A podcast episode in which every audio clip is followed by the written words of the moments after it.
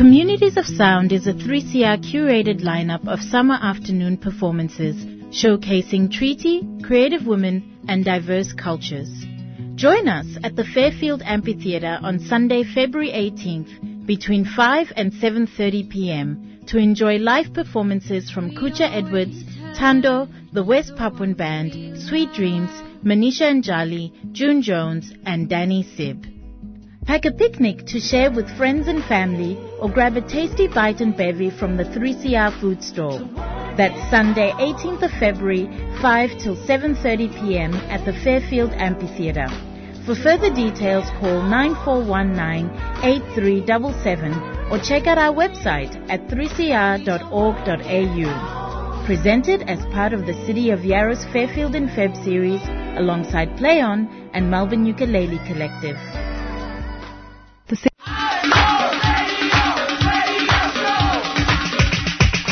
is 3CR Breakfast. Oh, yeah. Alternative news, analysis and current affairs. Monday to Friday, 7am until 8.30am. Only double. Clap your hands.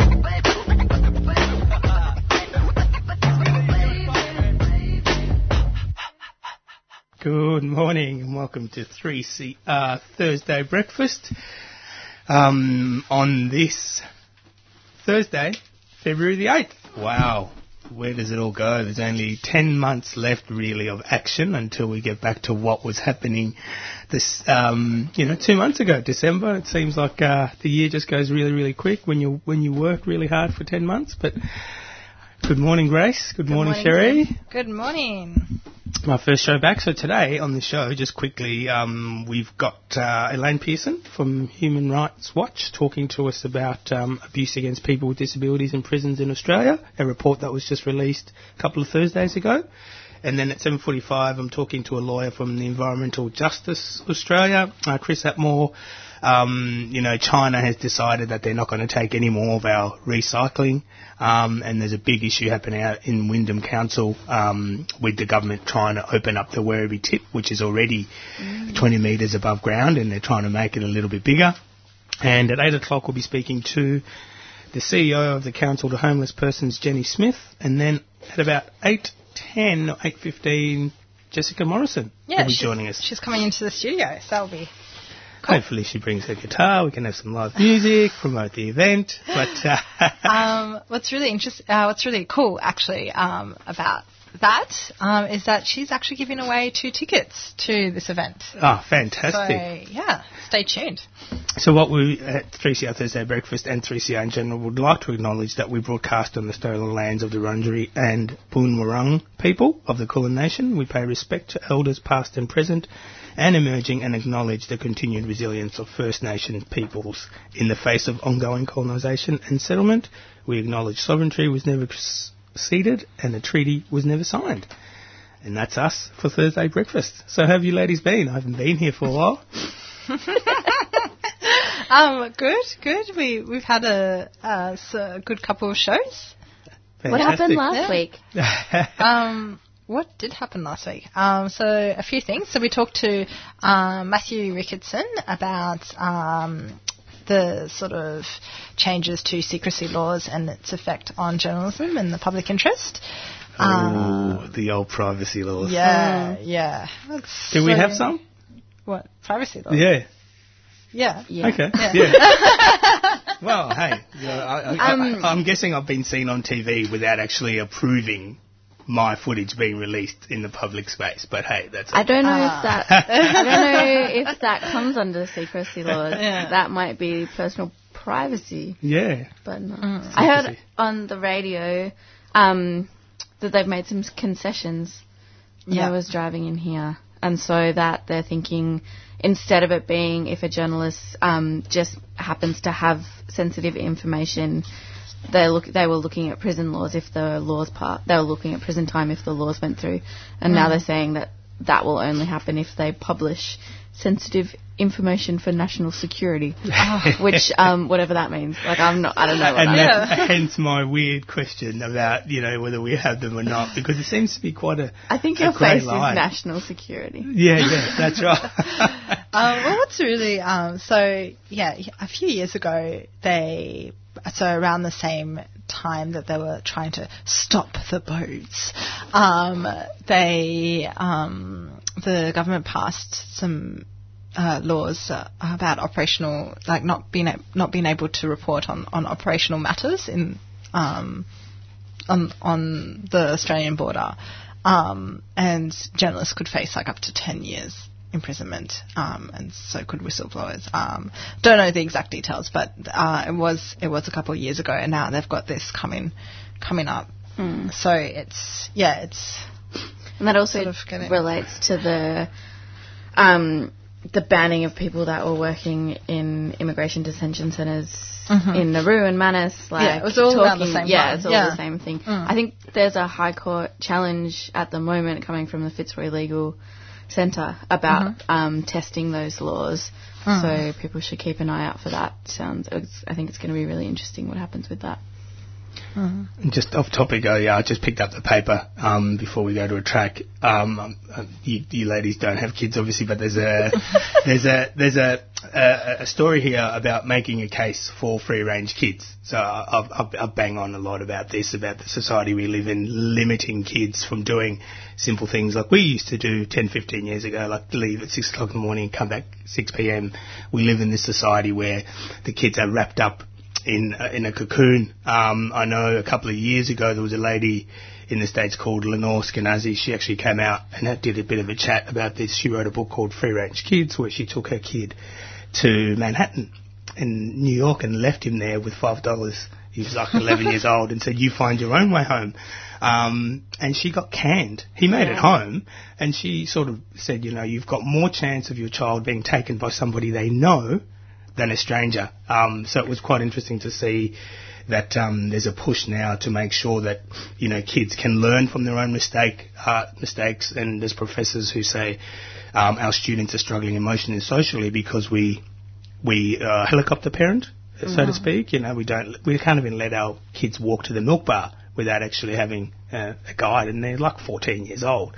So um, it was gr- it's great to see that there is sort of um, some support for Lenore to sort of say, okay, well, let's let our kids be a little bit freer, and then that way we might be able to create kids who are emotionally and um, socially stable.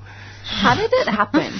Because, like, what were the things that led to that? Because I'm pretty sure that, like, crime rates and kids abduction or whatever hasn't risen in the last 20 years or whatever. it- it- yeah. But then it's like, how come the parents that had those, like, I'm not saying Free- all free, of them yeah. had those childhoods that people nostalgia about. Yeah. But, like, what were the things that now led that you can't ever let your kid She she put it down. Um, she put it down to the communication, the internet, and the world becoming smaller.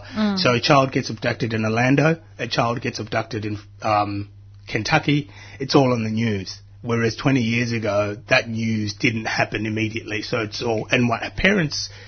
Only, what parents only see is that a child has been abducted, and then it sort of that you start to get the feeling that it's happening in your neighbourhood, even though it's half a world away, So and then generates that fear, you know, regardless of whether it's happening in Mexico and you live in, you know, Toorak or whatever. So that's what she was saying, that the world has become smaller. Um, the, the ease of access to news that are happening around the world is perpetuating this fear mongering about your child being kidnapped and, and obviously it does happen around here as well, but not as the frequency of it now seems to be more because of the news. That's what that, that was her biggest thing.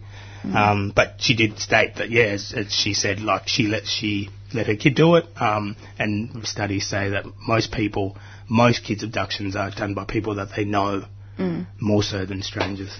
I feel like that's the same for like all types of intense crimes, like sexual assault and Yeah, that yeah. kind of stuff. Oh, it's course, like yeah. you know the boogeyman on the street, but actually it's more statistically likely to be somebody that you know in your home or their home. Mm. So, so, so our society is quite safe compared to what we sort of, and that's why the news, the first 15 minutes of the news, people don't watch it. They're all horrible stories. And then before the sport, they try and put in a filler about a feel-good story about a puppy being rescued oh. down a drain, you know? And it's like, well, you've just told us the world's about to end. Yeah. First thing on the news this morning was Barnaby Joyce's relationship status. Oh. So, you know. and they've been chasing the woman down. It's like, no, chase like bloody Barnaby Joyce, who's the biggest hypocrite I've ever seen. Yeah. you know, why don't you get him to bugger off out of the country like Bugs and Boo or whatever the dogs are called? Hey, Barnaby. 3CR presents Communities of Sound, a summer afternoon showcasing treaty, creative women, and diverse cultures. Live performances from Kutcha Edwards, Tundo, the West Papuan Band, Sweet Dreams, Manisha Anjali, June Jones, and Danny Sid. Catch us at the Fairfield Amphitheatre Sunday, 18th of February, 5 to 7:30 p.m. Communities of Sound is a free event presented as part of the Fairfield and Feb series. The City of Yarra is a proud sponsor of 3CR.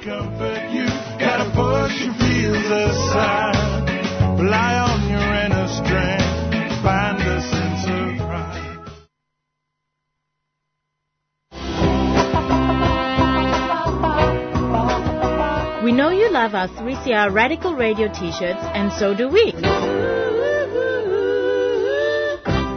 They're a bargain at $20 for adults and $15 for kids, and come in black, white, grey, and a cool light blue. To nab one of these beauties, drop into the station at 21 Smith Street or order by phoning 9419 8377 or you can visit us online at 3cr.org.au forward slash shop. Come on, you know you want one.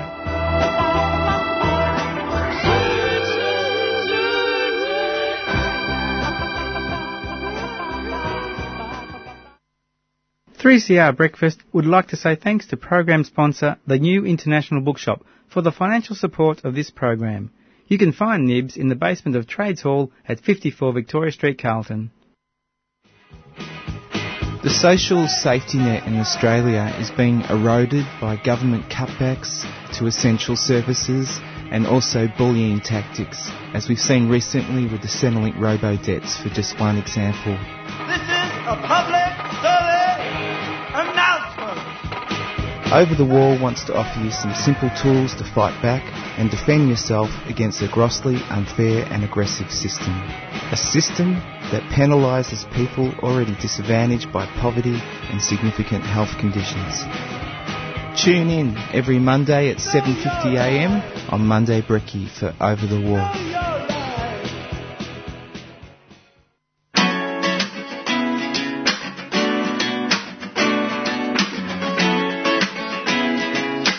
I'm Chai Sultana, and you are listening to 3CR. Please subscribe. Do yourselves a massive favour. Thank you very much.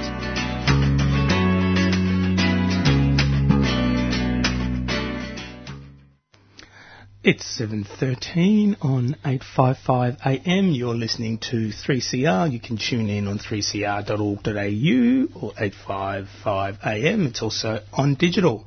Um, before we get to our first guest, Elaine Pearson, um, uh, recently I live in the um, Darebin, city of Darebin and I was I found out just by accident that there was a, uh, a push um, in Melbourne called Rename Batman, organised by Emily uh, Durango, who said that uh, John Batman uh, essentially duped Indigenous um, Aboriginal people into an unfair trade that they didn't understand, and apparently it shows that historical records of Batman show that he was a bounty hunter of, uh, of Aboriginal people um, in Victoria and Tasmania.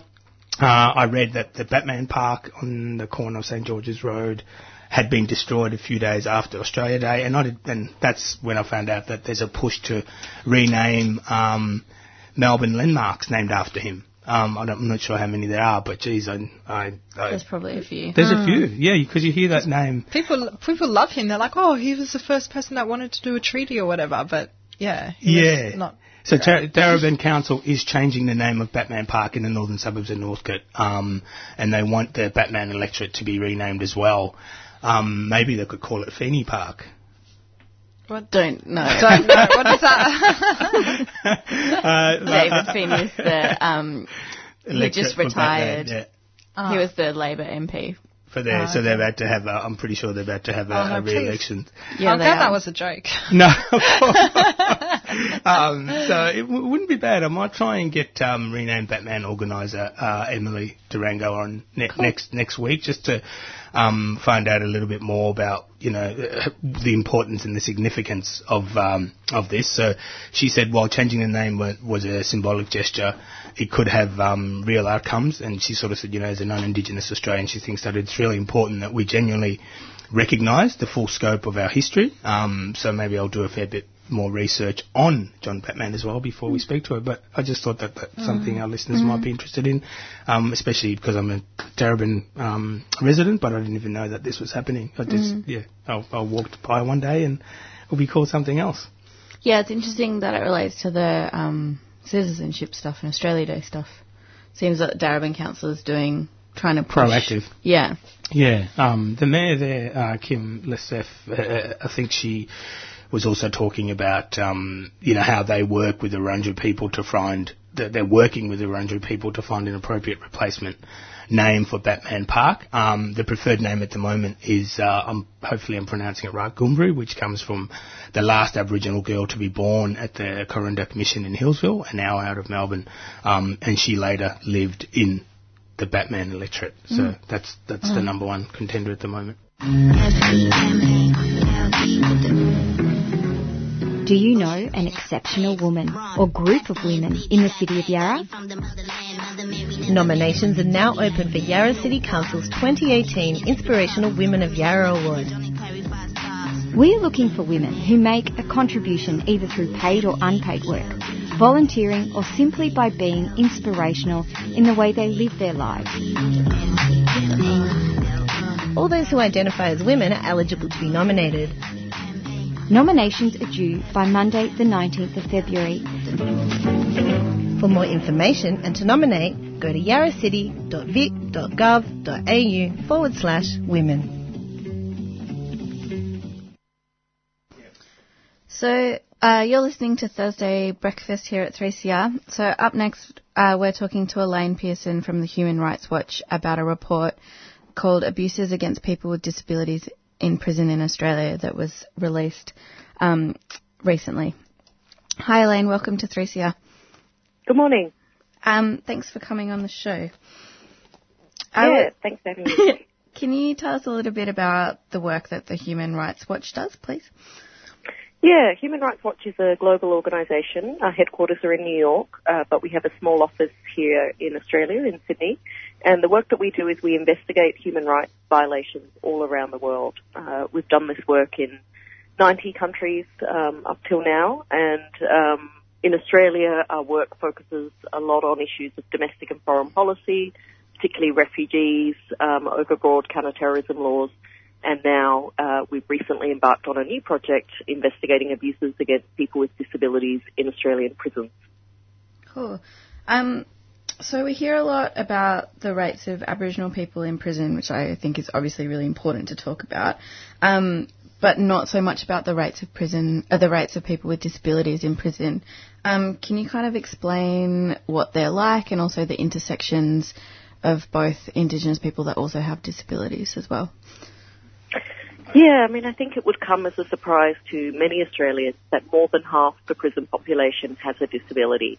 This includes physical, sensory, um, but also psychosocial disabilities, so mental health conditions. Um, and, you know, we know that uh, Aboriginal and Torres Strait Islander people are very o- overrepresented also, um, but many, many Aboriginal and Torres Strait Islander people have disabilities. Um, one of the difficulties and challenges in how they're addressed is really our prisons aren't equipped um, to deal particularly with mental health conditions, um, but even in some cases for people with physical disabilities. So, for instance, in our report, we documented how in one prison um, for more than a thousand prisoners, there was only one accessible toilet located in the infirmary. Now, this meant that uh, men with physical disabilities had to wear nappies at night time um, or basically pee in bottles because they couldn't access that toilet. And I think in modern Australia, it's really shocking uh, to know that, that that is going on. Mm. In the um, report, I also read that people with physical disabilities or who needed support services, support, um, you know, from other people were getting that from prisoners themselves. Can you explain how that works? Yeah, so in some prisons, because all across Australia there is a real problem with overcrowding in the prison system, um, and so staff are really challenged to deal with prisoners who have special needs and have disabilities. So in some prisons, the way they've dealt with this is by having a prison carer model. So it actually becomes a job for prisoners. They get paid to take care of another prisoner. Now, while this might sound good in theory, in practice what it means is that um, the prisoner with the disability who's being looked after is very vulnerable. They might be helped um, going to the toilet, um, with bathing, and so on. And what we found in one case is that actually the prisoner with the disability was being repeatedly raped by the person who was meant to be looking after him. Um, and in a number of cases, it was actually convicted sexual offenders um, who were the prison carers. Wow, that's crazy. Also, do they get any training to do that job? Like, I've worked in disability before and it's actually, you know, quite a skilled profession. So, do they receive any of that? Well, I mean, it's, they're in prison, right? So I think usually the training is, you know, passed on from the previous person who may have been the carer, um, or maybe a little bit of guidance um, from staff. Um, but you know, staff were also at pains to tell us that you know the reason why they have this model is because you know they simply aren't um, properly equipped to do, be dealing with so many prisoners, and there's a real challenge right now in our prisons where you have cells that are made for one person. We saw how two people are doubling up. Every time you ask someone to double up in a cell, the risk of sexual violence uh, increases because it's very difficult to know, you know, what is happening behind closed doors when people are under lockdown, often for, for 12 hours a day. Um, so, you know, I think the prison system, it's not fashionable to be calling for more money to be spent on prisons, but the reality is um, the system is, you know, bursting at the seams, and it's the vulnerable people, it's the people with disabilities um, who really bear the brunt um, of that overcrowding. Mm.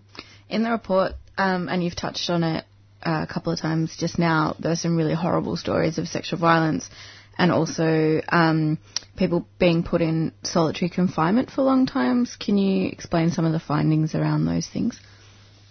Yeah, I mean, prisoners with disabilities, particularly if they have cognitive impairments um, or mental health conditions, sometimes they can find it hard uh, to follow rules. They don't really know what instructions are. They can be difficult. They can be disruptive to manage. Um, and so often for staff, the way that they deal with that behaviour is by sending people to detention units, punishment units. Um, but for someone with a disability or a mental health condition, it can in fact just exacerbate their condition if they're locked up in a small cell for 22 hours a day with very little human contact. Uh, the other use of solitary confinement is locking people up in crisis care units or safety units. So this is particularly for people where there's a risk of self-harm or suicide. And while of course, you know, we absolutely recognise that, you know, there is a responsibility on staff to, to do something in those situations, we found many cases where people were languishing um, in these units, sometimes for days, sometimes for weeks or even months on end, um, and really getting very minimal um, treatment. So, you know, it's basically like putting a band-aid on a gushing wound. If you're locked in a padded cell for 22 hours a day, hardly any human contact except what someone knocking on your door saying, are you having suicidal thoughts today? You know, it's, it's not going to make you better. Um, in many cases, it, it just makes people worse when they come out.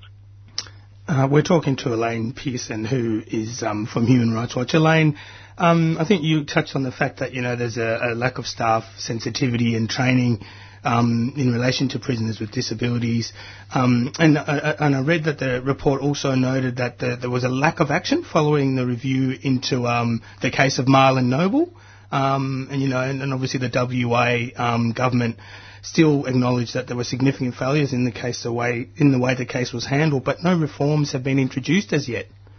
Is, is are you looking Yeah. into that or?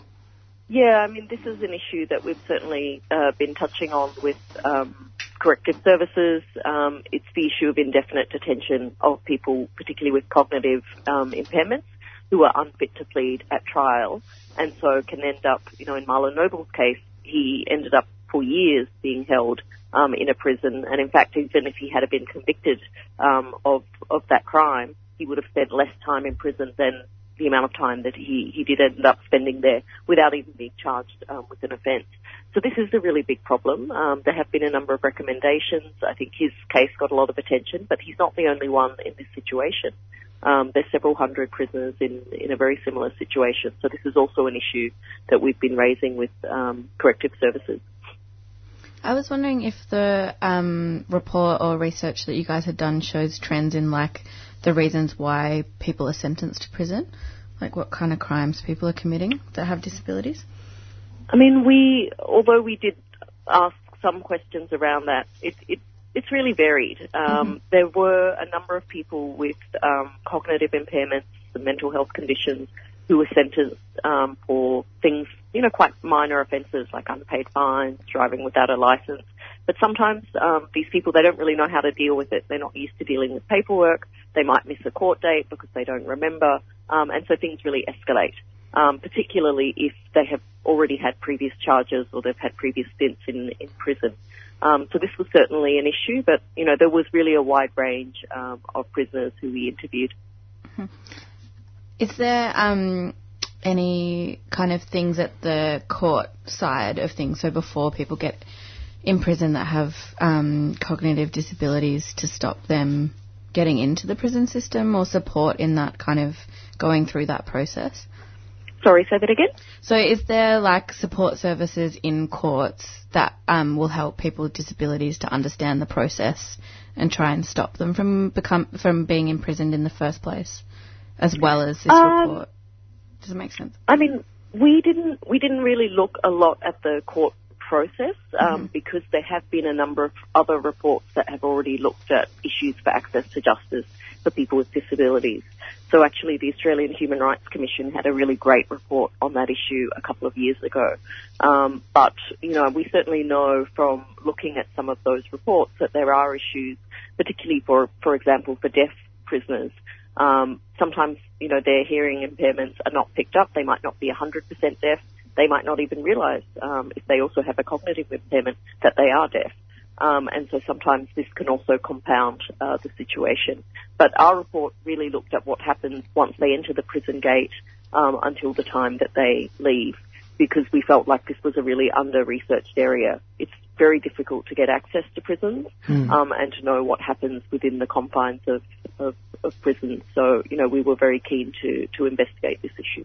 Elaine, you also mentioned that Human Rights Watch, um, obviously, you know, your role really is to make sure that everyone in the world is treated fairly and gets their rights. And with your report released on Thursday, you mentioned that, that Australia itself had some serious unresolved human rights problems. Uh, I know that um, you know you were you were sort of um, there were efforts in, in legalising same-sex marriage, which was a success, but obviously taking yep. steps to end the abuse of children in detention as well. We know that there's yep. still work to be done. How do you guys, as Human Rights Watch, prioritise which is more important? You know, like it's a pretty, um, it's a minefield, isn't it, about which sort of um, what to focus on and when. It, yeah, it is. I mean, look, I think there's a whole plethora of human rights issues mm, that refugees. we could be focusing on.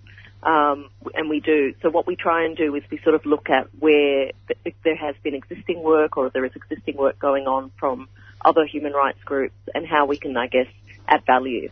Um, so in this case, we chose this project because we had um, an, an, established track record of working in prisons in the United States, also in France. Um, so we sort of had a body of work that we could draw on from the mm. international experience. Um, and also, again, we felt like this was a really underreported issue that hadn't yeah. received uh, sufficient attention.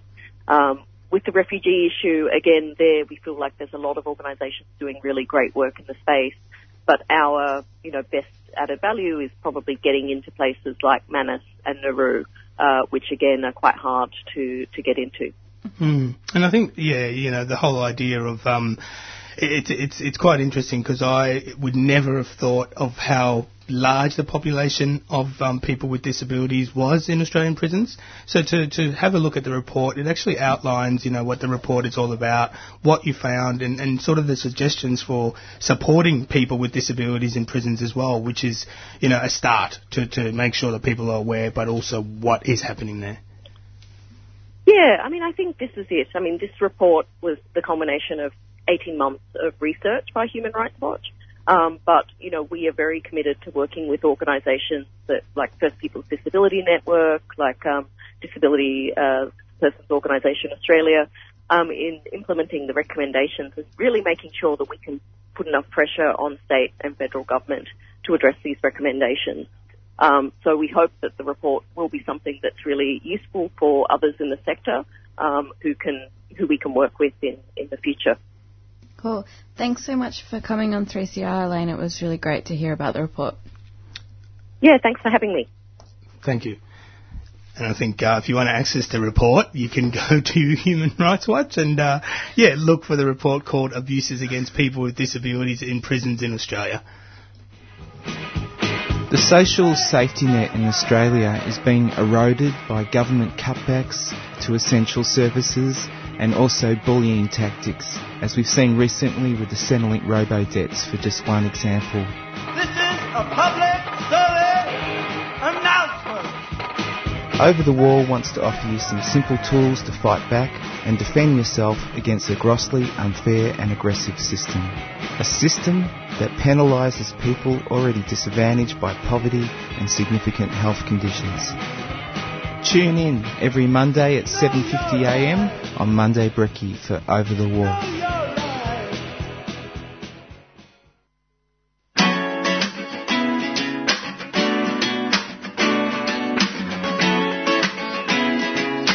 I'm Tash Sultana, and you are listening to 3CR. Please subscribe. Do yourselves a massive favour. Thank you very much.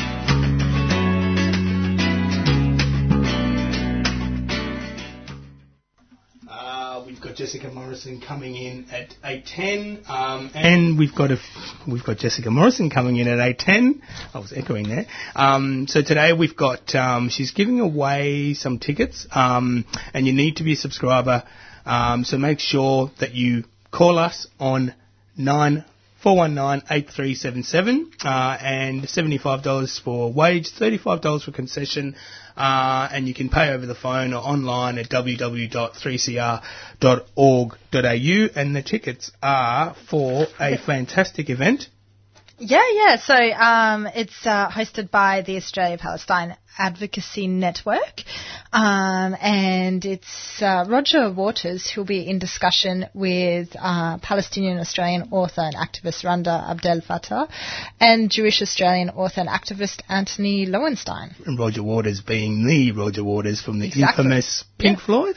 Is it Pink Floyd? Yeah. Pretty sure, yeah. Yeah. I don't know. It's not Dire? Straits. Really? yeah, it is Roger Waters from Pink Floyd. Yeah. He's So a, he's a wanna- staunch supporter of um, like um, Palestinian issues. Yeah, so if you, if you want to win those tickets, become a subscriber, call 9419-8377 or go online at 3cr.org.au. It's only $35 concession, $75 wage. It's 7.40 on 855 AM, 3cr.org.au. Like a well-oiled machine at the moment. must be very must be very strange for you guys to now have three instead of just having you two talking and bantering. Um, Or laughing. or laughing. laughing. Um, recently, as recently as um, a couple of weeks back, um, there's been some recycling overflow um, in Victoria with um, China banning imports of our recycling waste. Um, so waste management in Victoria, I guess, has plunged into a little bit of uh, uncertainty at the moment, um, with many local councils unsure of where or how to dispose of their recyclable materials. Um, after a major recycling company, ma- mainly Visy, um, pull back on some of its uh, contracts. Um, so the recycling company Visy told several waste disposal companies it would cease accepting recyclable materials in early February, which is this month, citing the commercial difficulties caused by China's ban on the importation of certain types of waste. Um, so Western Suburbs residents at the moment are going to take the expansion of the Werribee landfill to VCAT after the tribunal refused to uphold Wyndham City Council's attempt to have residents' applications dismissed. To find out a little bit more about this community challenging the growth of what they term the Werribee Mountain, we are joined by Chris Atmore, who's a lawyer from the Environmental Justice Australia. Good morning, Chris. Good morning, Dean. Um, I'm not sure if you heard my long monologue there about China's um, import ban and uh, Visy, Visy telling several waste disposal companies about um, you know recyclable materials. It's uh, it seems like this it's, uh, this is a bit twofold. On one hand, you've got these waste management companies who are were profiting from moving this waste, but then the most important and significant part is the communities that are being affected by this as well. Yes, that's right. Um, and um, I'm sure you know a lot of people listening will be aware that in the western suburbs, um, over many years, uh, there's been a lot of pollution sources and ongoing problems affecting the health of local residents, not just from landfills, but um, heavy truck traffic, toxic dumps, you name it. You know, so um, part of the reason for this case um, and why Environmental Justice Australia is involved is um, people are really cross in the West that they feel that they have to bear more than their share of Melbourne's environmental burden. Um, and in a nutshell, that's environmental justice, the sort of the idea that um, if there's going to be risk to the environment, we all have to shoulder our share of that and try to do our best to prevent pollution. Uh, and I was, when I was talking to um, uh, Josh Meadows the other day, he mentioned that you know there used to be a, a, a, number of uh, landfills around Melbourne, but all of a sudden it seems like um, you know there, there, there's a scope, there's a proposed expansion for the one in the Western region more so than some of the others around Melbourne as well. Yeah, there's actually a um, it, it, this has actually been planned for. Um, we just disagree with the with the way that that's been done, and again, um, we think that's because the uh, Western communities have been essentially taken for granted in what have always been seen as safe Labor seats. So you know you can't imagine them doing something like that in Toorak, for example. Um, but there, there is a, a uh, metropolitan implementation plan for these Hmm. things, and they, they have actually planned um, over a number of years to close, successively close. Um, I, th- I think it's 31 landfills we we had in the last few years um, around the Melbourne area, but um, a lot of them are almost full, and so uh, it's been a deliberate strategy to uh, end the life of those landfills and concentrate on um, sending the waste to uh, three or four very large landfills, um, and and three of them are in the west and are, are slated in this plan to go past 2046.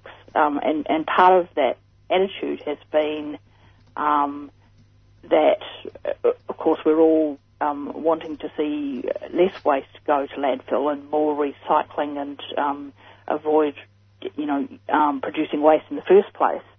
Uh, but the problem is, of course, that there there's still being massive amounts of waste generated. So our argument is, um, and this is where the China issue comes in, um, a lot more effort and resourcing really needs to go into making sure that Australia deals properly with its own waste and Mm. doesn't end up, you know, dumping it in landfills where um, people who are already quite disadvantaged and subject to all kinds of pollution have to, you know, then cope with everybody else's rubbish going to them.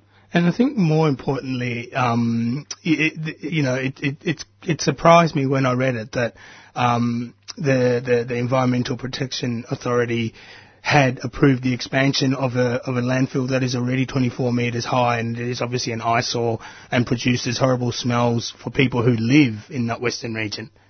Yeah, yeah, and um, you know the smells have been an issue for years for for people who live near the tip, um, and you know they regularly complain to the EPA, and um, quite often they feel like they've been fobbed off, uh, and that um, you know there's there's been some other reason given as to why there's the smell, and that you know it's it's not the tip. Mm. And, and I guess the, the, the, the community isn't opposed to landfill, as you mentioned before. It's all about making sure that the waste and the management of the waste um, is done properly. You know, not not that the people in Werribee have to accept everybody's it's waste. It's just about proper planning. And so the, the, the residents themselves are sort of saying, well, let's have um, a review for for another 26 years to leave it as it is. Is that am I right in saying that?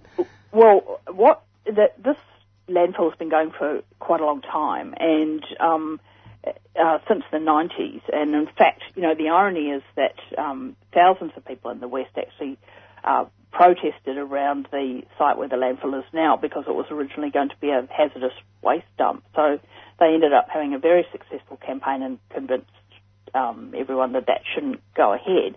So it then became a municipal landfill. So you know, council rubbish and household rubbish and some uh, construction and commercial rubbish. Um, nothing, um, you know, horrendously toxic in itself. But the problem, of course, is that all landfills um, end up with potential pollution issues, particularly with the organic rubbish, what food waste predominantly.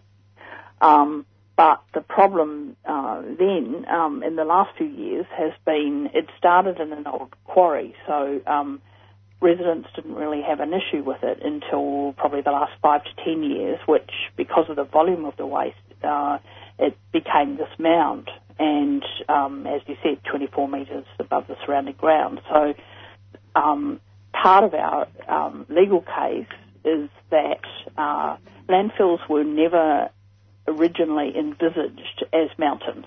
The idea was that you know the common method in Australia is to fill up old quarry sites, and this is what still happens with the Werribee tip as they uh, as the company uh, associated with the site um, uh, excavates holes in the ground, the Hmm. Wyndham Council, the operator then, you know, fills them with waste. But the problem is that now it's 24 metres above the ground. Part of our argument is that because this was not, you know, in, envisaged, the um, risks from the height of that landfill have not been properly assessed um, by the EPA in making its decision uh, to approve the expansion. So we're saying there's all kinds of unknowns there uh, in terms of risk to the environment and health because it's so high. So um, it's not just the amenity, the fact that there's this mountain of rubbish that you can actually see from the freeway. It's not just the horrible smells. It's all kinds of other potential problems with um, the gra- uh, affecting the groundwater, particularly underneath um, the leachate, which is the sort of disgusting liquid that oozes out as a result of the rotting. Gre- Um, greenhouse gases and, and, and I guess, as you mentioned, the toxins as well. Yeah, that's right. And so, you know, we're saying, look, you've, you know, you, you've you've done uh, the the operator, in this case the council, has to, in their application, they're supposed to assess, um, you know, the potential risks and have strategies.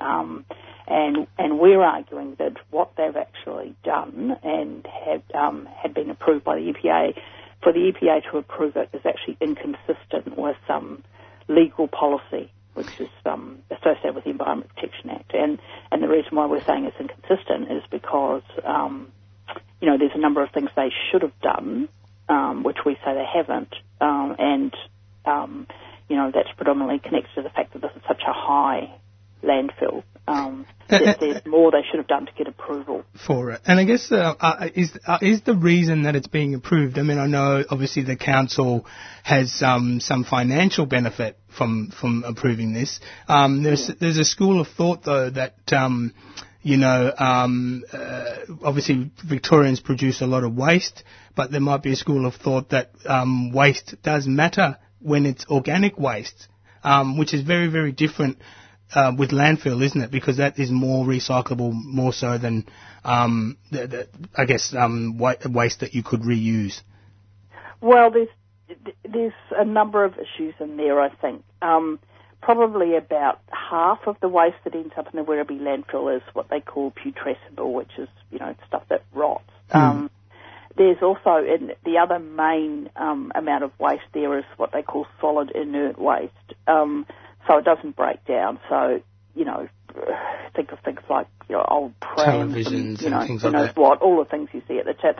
Um, so part of the issue, and you know, the government is well aware of this, that um, it, it, despite some efforts in recycling, there's still a lot of stuff that ends up in tips that could be recycled um, or could be um, used to produce energy uh, or could be composted. Um, particularly the fact that about you know 40% or so is um, food waste, predominantly food waste, and some garden waste. You think why is that ending up in tips? You know that seems unnecessary. I guess Um, it might have a lot to do with the fact that, uh, you know, Melbourne could potentially grow to, you know, around 6 million people by 2022.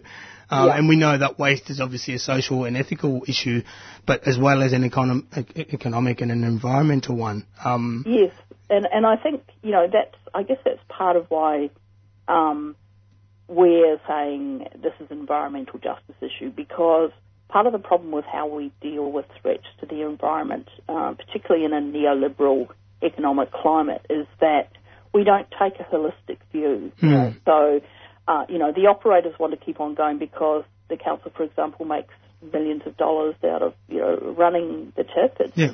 the largest tip actually run by a local government authority, um, and that is a problem, obviously, for the residents because there's a vested interest. Um, that you know, other people don't want to see the rubbish who don't live in the west. Yeah.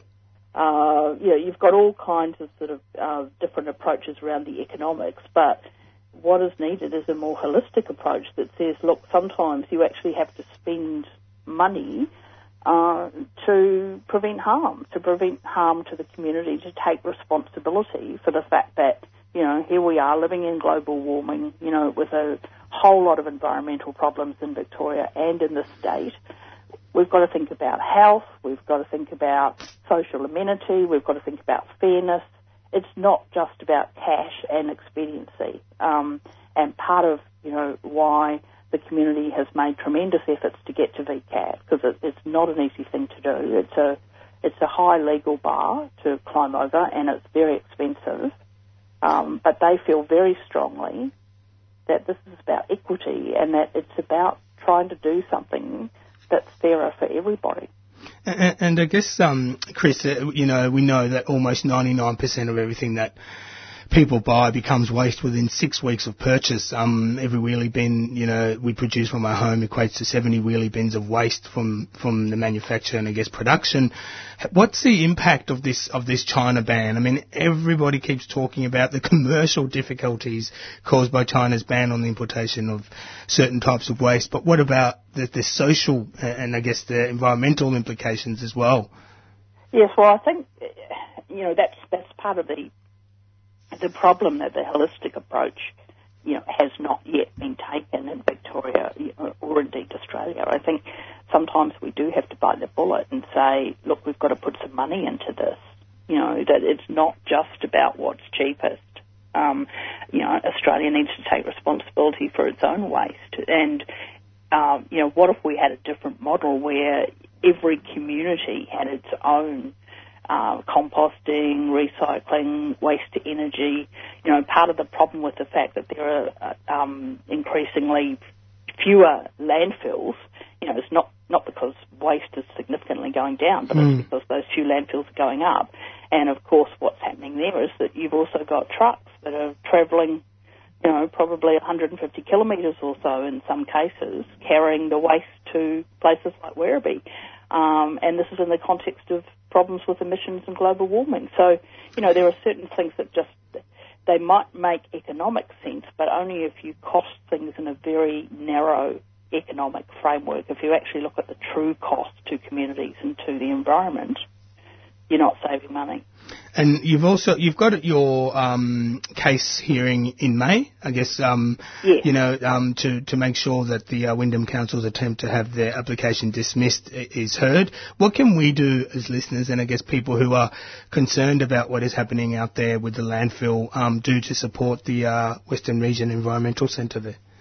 Look, to be honest, you know, uh, what I said before about the case being really expensive um, is that um, Western Region Environment Centre, who are the community group who uh, you know are leading the case, they have an uphill battle uh, in terms of um, trying to raise funds. Um, the VCAT fees alone for for this five day hearing are twelve thousand dollars. Uh, and that's without thinking about, you know, trying to, we're not being paid, but, um, you know, there are barristers to pay, there are Mm. um, experts, you know, who are not cheap. Um, and, you know, any donations to Western Region of Environment Centre who are on Facebook uh, would be greatly appreciated. There are, you know, tireless but um, small group of activists with a much larger group of supporters. Um, but uh, yeah, they, they really need some financial help in order to be able to take this forward. Chris, thank you for joining us on uh, 3CR Thursday Breakfast, just to give us a bit of an insight as to, I guess, the scope of this proposed expansion and, and the fact that the community, um, you know, uh, can't seek a review for another 26 years if this VCAT hearing goes against them, and we really appreciate you joining us. Thanks very much, Dean. And that was uh, a lawyer for Environmental Justice Australia, Chris Atmore, talking about something that um, I guess she sort of mentioned that if you're living away from Werribee, it doesn't affect you. But uh, yeah, how do we deal with uh, waste? Okay, you're listening to 3CR Breakfast. Um, so next we have Jenny Smith, who's the CEO of the Council to Homeless Persons. Good morning, Jenny. Good morning. Um, so could you, firstly, could you tell us a bit about the work that the council does? Yeah, well, uh, the Council to Homeless Persons is uh, Victoria's peak body uh, for ending homelessness and uh, works with people with a lived experience of homelessness and uh, tends to represent the views of the support service providers that we have out there right across the, the state, uh, supporting people who are at risk of or experiencing homelessness. Um, so you've warned recently that a flood of people will be turning to homelessness services for help um, if uh, the welfare reform bill passes through Parliament. Could you tell us a bit about this bill? Yes, well, look, every year um, our services around the country, uh, you know, most recently uh, saw 288,000 uh, people presenting to our services. And uh, over a five-year period, that was a 22% increase. So it's going up about 4.5% a year with uh, very little uh, additional investment uh, in either housing or support uh, across uh, the country. So with this move by the federal government to change the arrangements about people who are unfortunate enough to uh, you know, lose their job or um, have a, a, health crisis, um, have a, a, family breakup and, and, need to access uh, a Centrelink payment, to have these um, changes, which from our point of view are only going to make it harder for people to access uh, the day payment that they need in a way that's going to make sure that they've got some sort of very low income, and, and these incomes are very low and make it very hard for people to um, actually compete in the rental market. You know, we're very, very small percentage of uh, properties around uh, the state are um, going to be affordable to people on a central in- income. So they're at risk of homelessness by going on the payment, but to actually uh, make it more onerous to be able to apply for, to make waiting times longer, uh, and to uh, mean that basically it's the first thing you've got to get onto is really difficult. So, you know, when people come to our homelessness services at the moment, uh, we can uh, assist them to um, make an intent to claim and not actually get on with the claim straight away, which gives them a, the date for, for when that benefit would be payable when they get to it, and we can concentrate on getting a roof over their head, um, you know, with some support from our services if somebody comes to a family violence agency at the moment, you know, risk and making sure that uh, women and children are safe is the top priority for us for those services at the moment. Uh, but uh, if this legislation is passed, then uh, making sure that you comply with onerous uh, Centrelink um, application will become the very first priority, not risk and um, and safety. And I don't know for your listeners who have uh, spent time on the phone uh, trying to get through to Centrelink uh, or in a queue at a Centrelink office will know that uh, it's not easy at the moment. It's going to become more difficult. Mm. So, the, so, so the bill went to the Senate last year and, and didn't pass. Uh, have there been so? Have there been any changes since then? And is it expected to pass this time? Because I think the Xenophon team's in negotiation with Yes, I mean, yeah. I think, I mean, I think the problem uh, is that, um, you know, negotiations around bills um, are complex, and often negotiations, there's sort of multiple negotiations going on around different bills at the same time, and that's sort of how some of the horse trading happens. But our understanding is that it is in the hands of the Nick Xenophon team, uh, and that's why we're encouraging people to write to uh, the Nick Xenophon team and uh, express your concerns that they really shouldn't be supporting uh, this type of approach. And I mean, one of the dimensions of the approach uh, is that it's sort of automatic. So instead of uh, you know the onus being on, on the, it being an exception that people will be cut off. Um, you know, some of these decisions are now going to be automated, and then you've got the huge problem of trying to uh, persuade Centrelink to put people back on. Um, I think the estimate is that um, uh, they expect that in the first year, tens of thousands of people are going to be uh, cut off. So that's uh, a huge concern, and we know that all of, most of those people are going to end up coming to already stressed services looking for support. I know um, you've touched on a few of the changes that the welfare reform bill um, is pushing for, but can you just explain um, what the changes are that they want to make to the way that people claim benefits? Yeah, well, the key ones that we understand is that um, when you've been waiting for your Centrelink application uh, to be assessed at the moment, um, you know, your payment is backdated to the um, date at which you made the application, and we we believe that that will be abolished. So it will only be from when your um, application is actually finalised and, and assessed, and uh, you know that's um, very poor public policy and really uh, will, will in the future punish people for administrative inefficiency. You know, so it's however long Centrelink will take to process the application will determine when you your payment starts, not when you applied for it um, and could have had it processed uh, that day.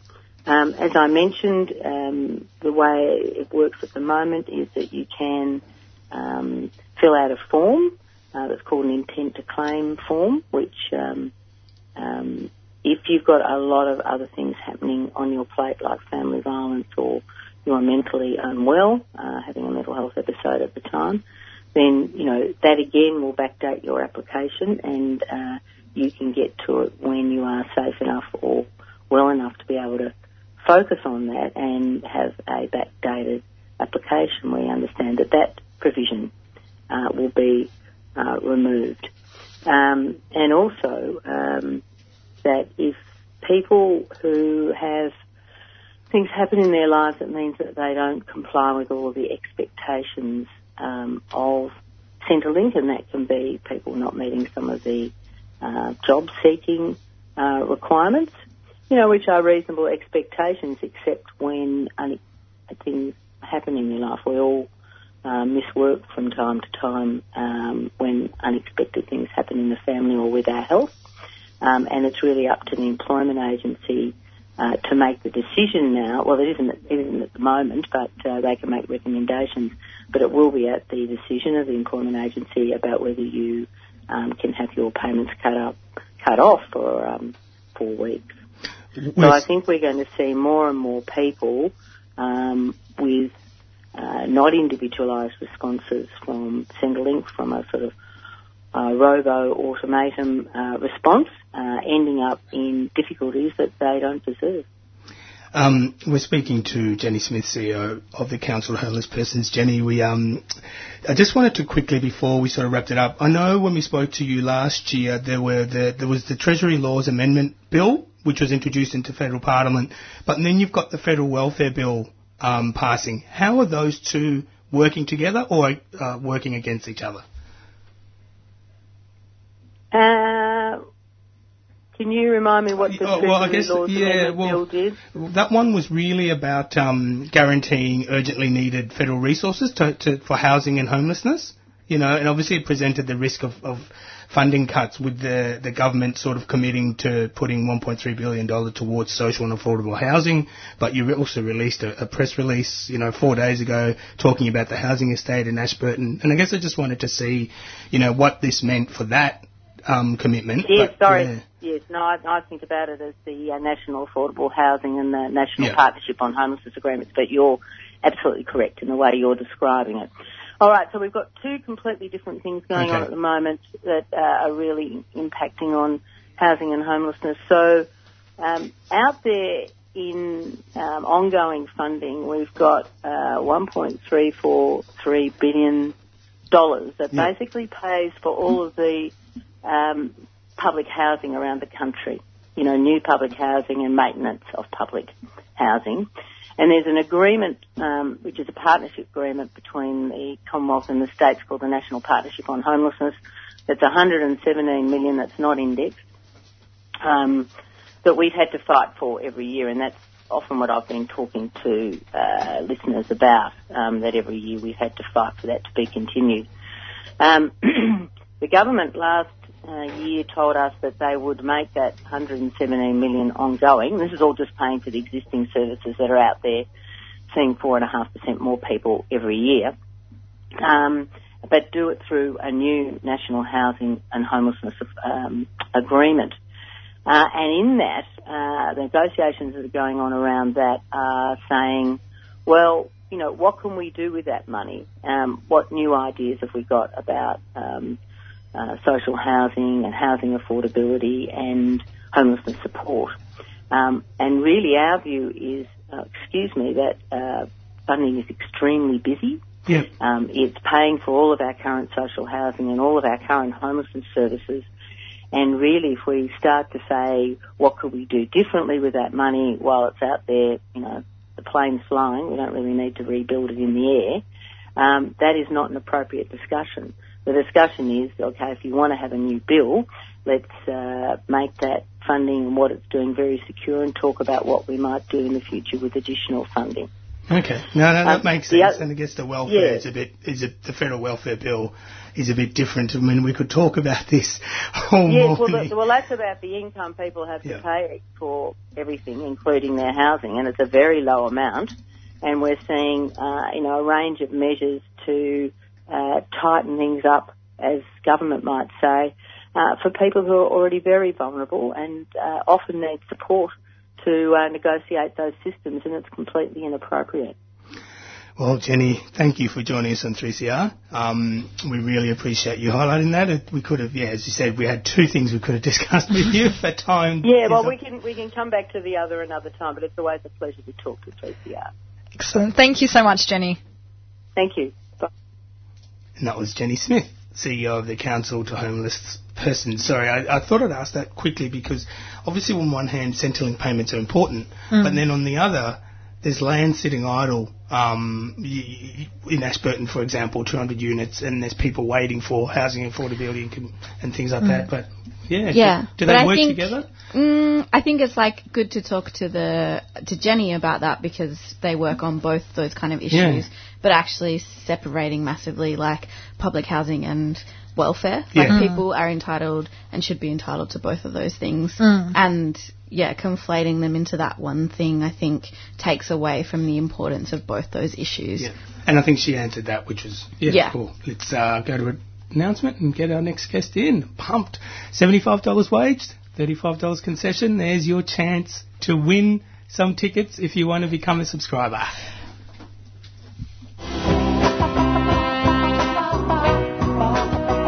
Know you love our 3CR Radical Radio t-shirts, and so do we.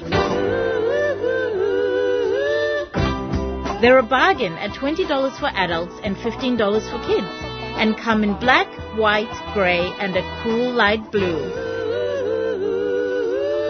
To nab one of these beauties, drop into the station at 21 Smith Street or order by phoning 9419-8377 or you can visit us online at 3cr.org.au forward slash shop. Come on, you know you want one.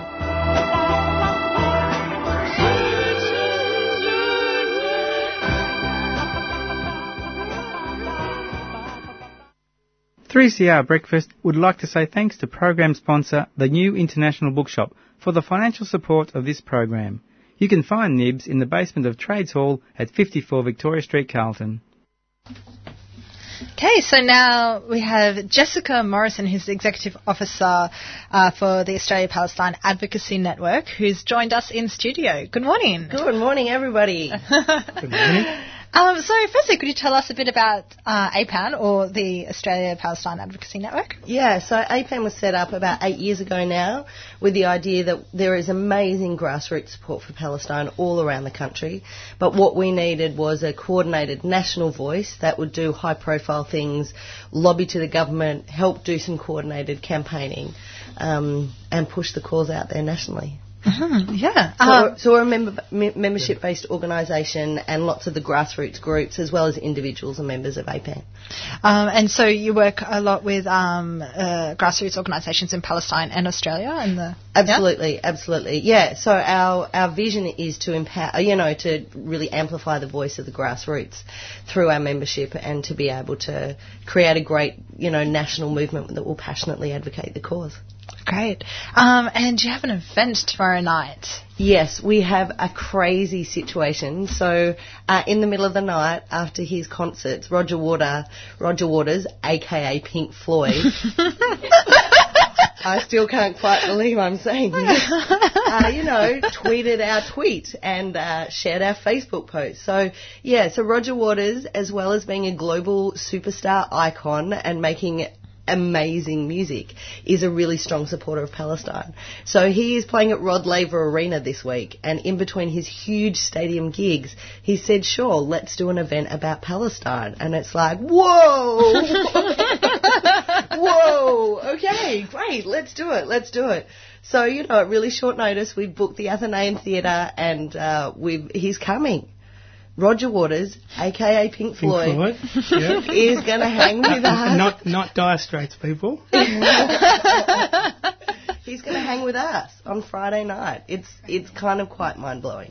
So, so do you know a bit about the? So he's really into the whole Palestinian cause. Yeah. Um, do you know anything about that? Like how he got into it and that sort of stuff? Or Look, uh, I mean, I guess it just all fits with his politics. Um, so you have a look at his tour at the moment. It's called Us and Them, and he says, well, but there's no us and them. There's all these false walls that keep going up to divide people, and the walls, whether it's between US and Mexico or Palestine and Israel, or historically, we've just celebrated that the Berlin Wall's been down as long as it was up.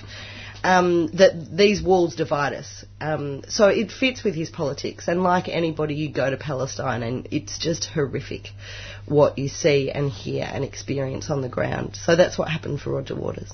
mm, okay. And who else will be um on tomorrow? Like Yeah, so not only do we have a global superstar, um, but we have um, two amazing um, activists and writers from Australia. So, Palestinian author um, and journalist um, Randa Abdel-Fattah, who's an amazing woman, and a Jewish um, journalist and author Antony Loewenstein. So, the three of them will be on stage talking about the key issues, and we've also invited questions from the audience. Um, so, we're pre organising those, so there'll be some great audience input. Oh, great. I've had, had the pleasure of uh, talking to Antony, I think uh, probably about five years ago when he released his book.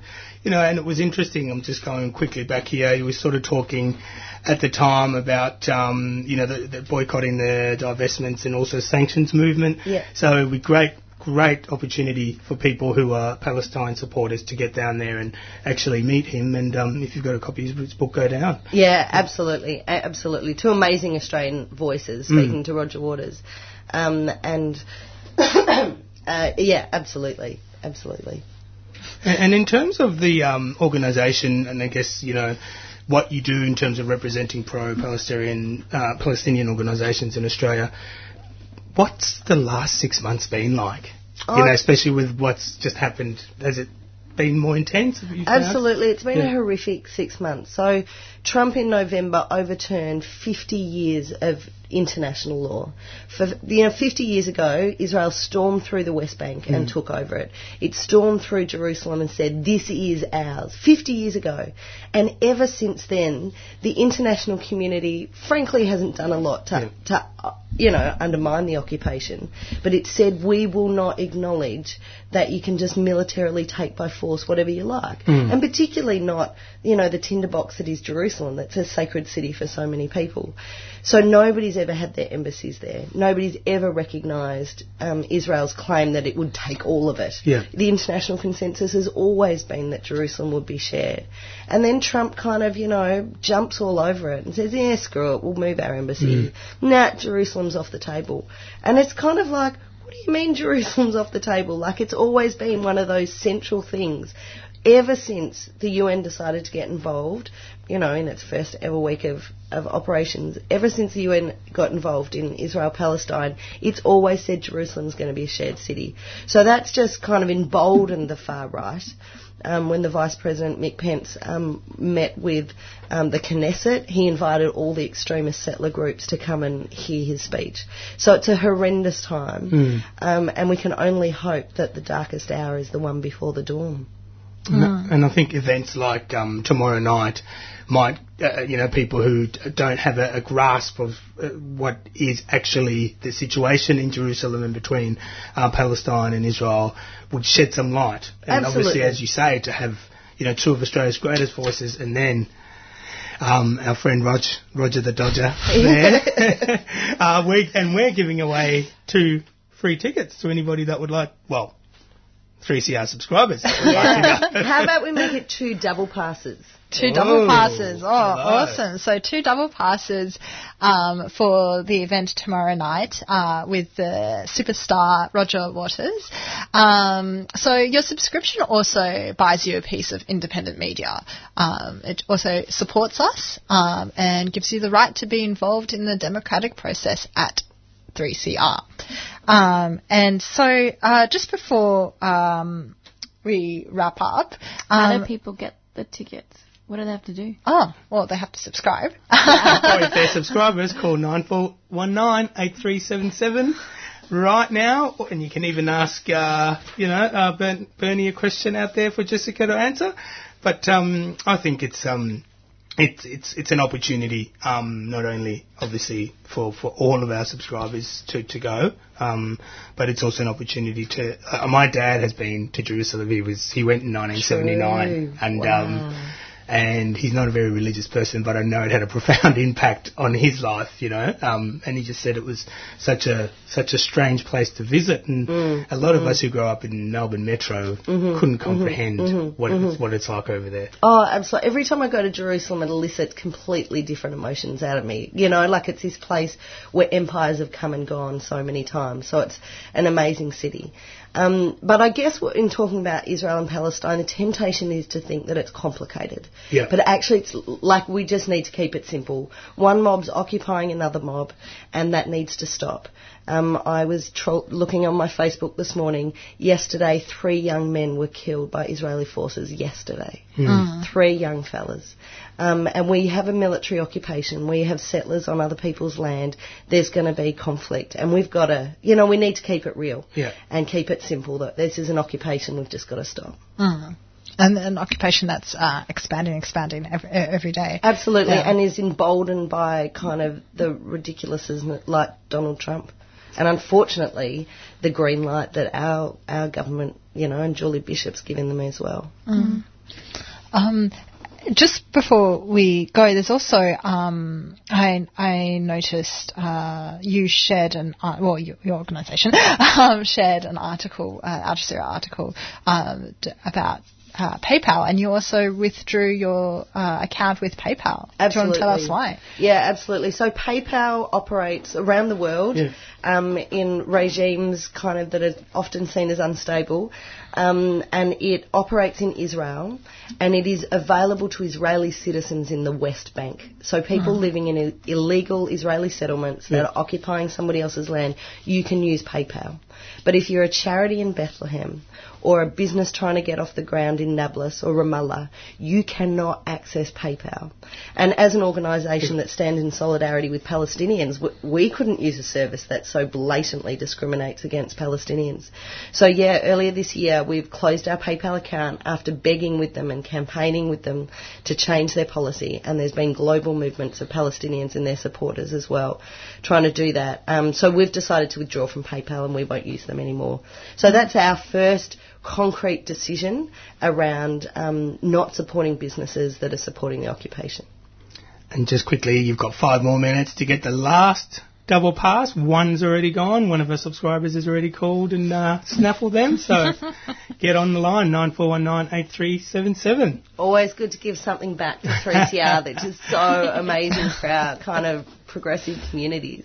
Um, I think uh, what we, we might do is um, maybe go to a few community announcements and um, thank Jenny Morrison for Jessica. Sorry, sorry, we just we just we just spoke to Jenny earlier, so I apologise. That's Jessica. all right. Roger, Roger Waters is speaking to me at the moment. You can get she can call me anything.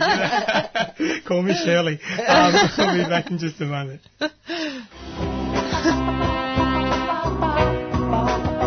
We know you love our 3CR Radical Radio t-shirts, and so do we.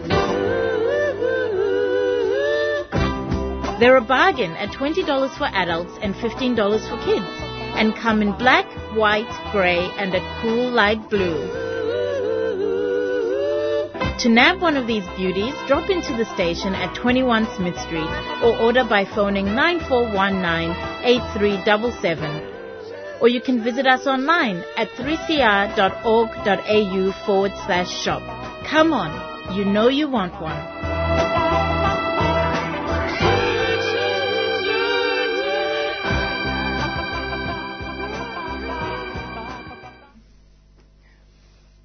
Okay, Jessica, can you please just give us the event details one more time before we let you go? Absolutely. So Roger Waters is speaking in Melbourne with Palestinian Australian Randa Abdel-Fattah and Jewish Australian Antony Loewenstein at the Athenaeum Theatre tomorrow night at 8 o'clock, um, which is at 188 Collins Street in Melbourne. Um, the tickets you can get through our website, www.apan.org.au, apan.org.au, and we are really excited to have a really solid conversation about the Palestine movement, what we need to do, and why Roger Waters has become at the forefront um, of the cultural boycott of Israel until it stops the occupation.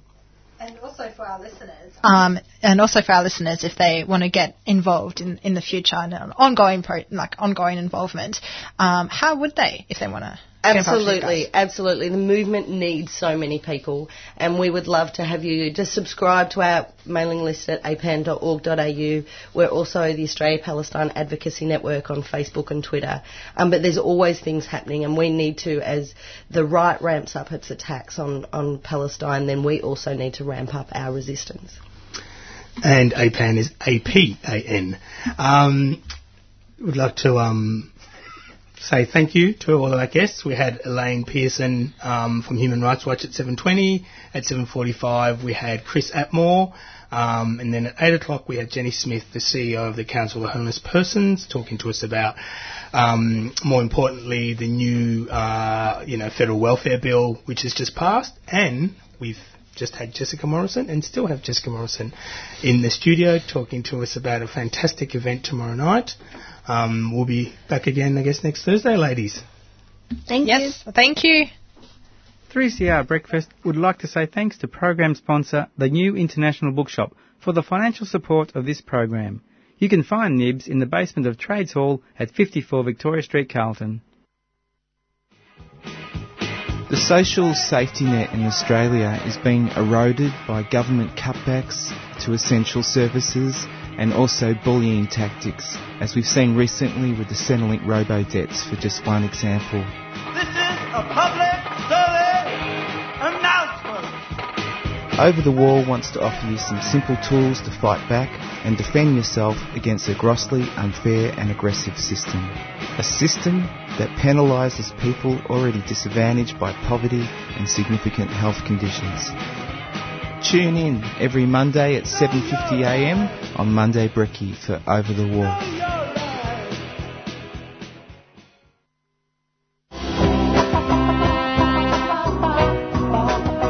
We know you love our 3CR Radical Radio t shirts, and so do we. They're a bargain at $20 for adults and $15 for kids, and come in black, white, grey, and a cool light blue. To nab one of these beauties, drop into the station at 21 Smith Street or order by phoning 9419-8377. Or you can visit us online at 3cr.org.au forward slash shop. Come on, you know you want one.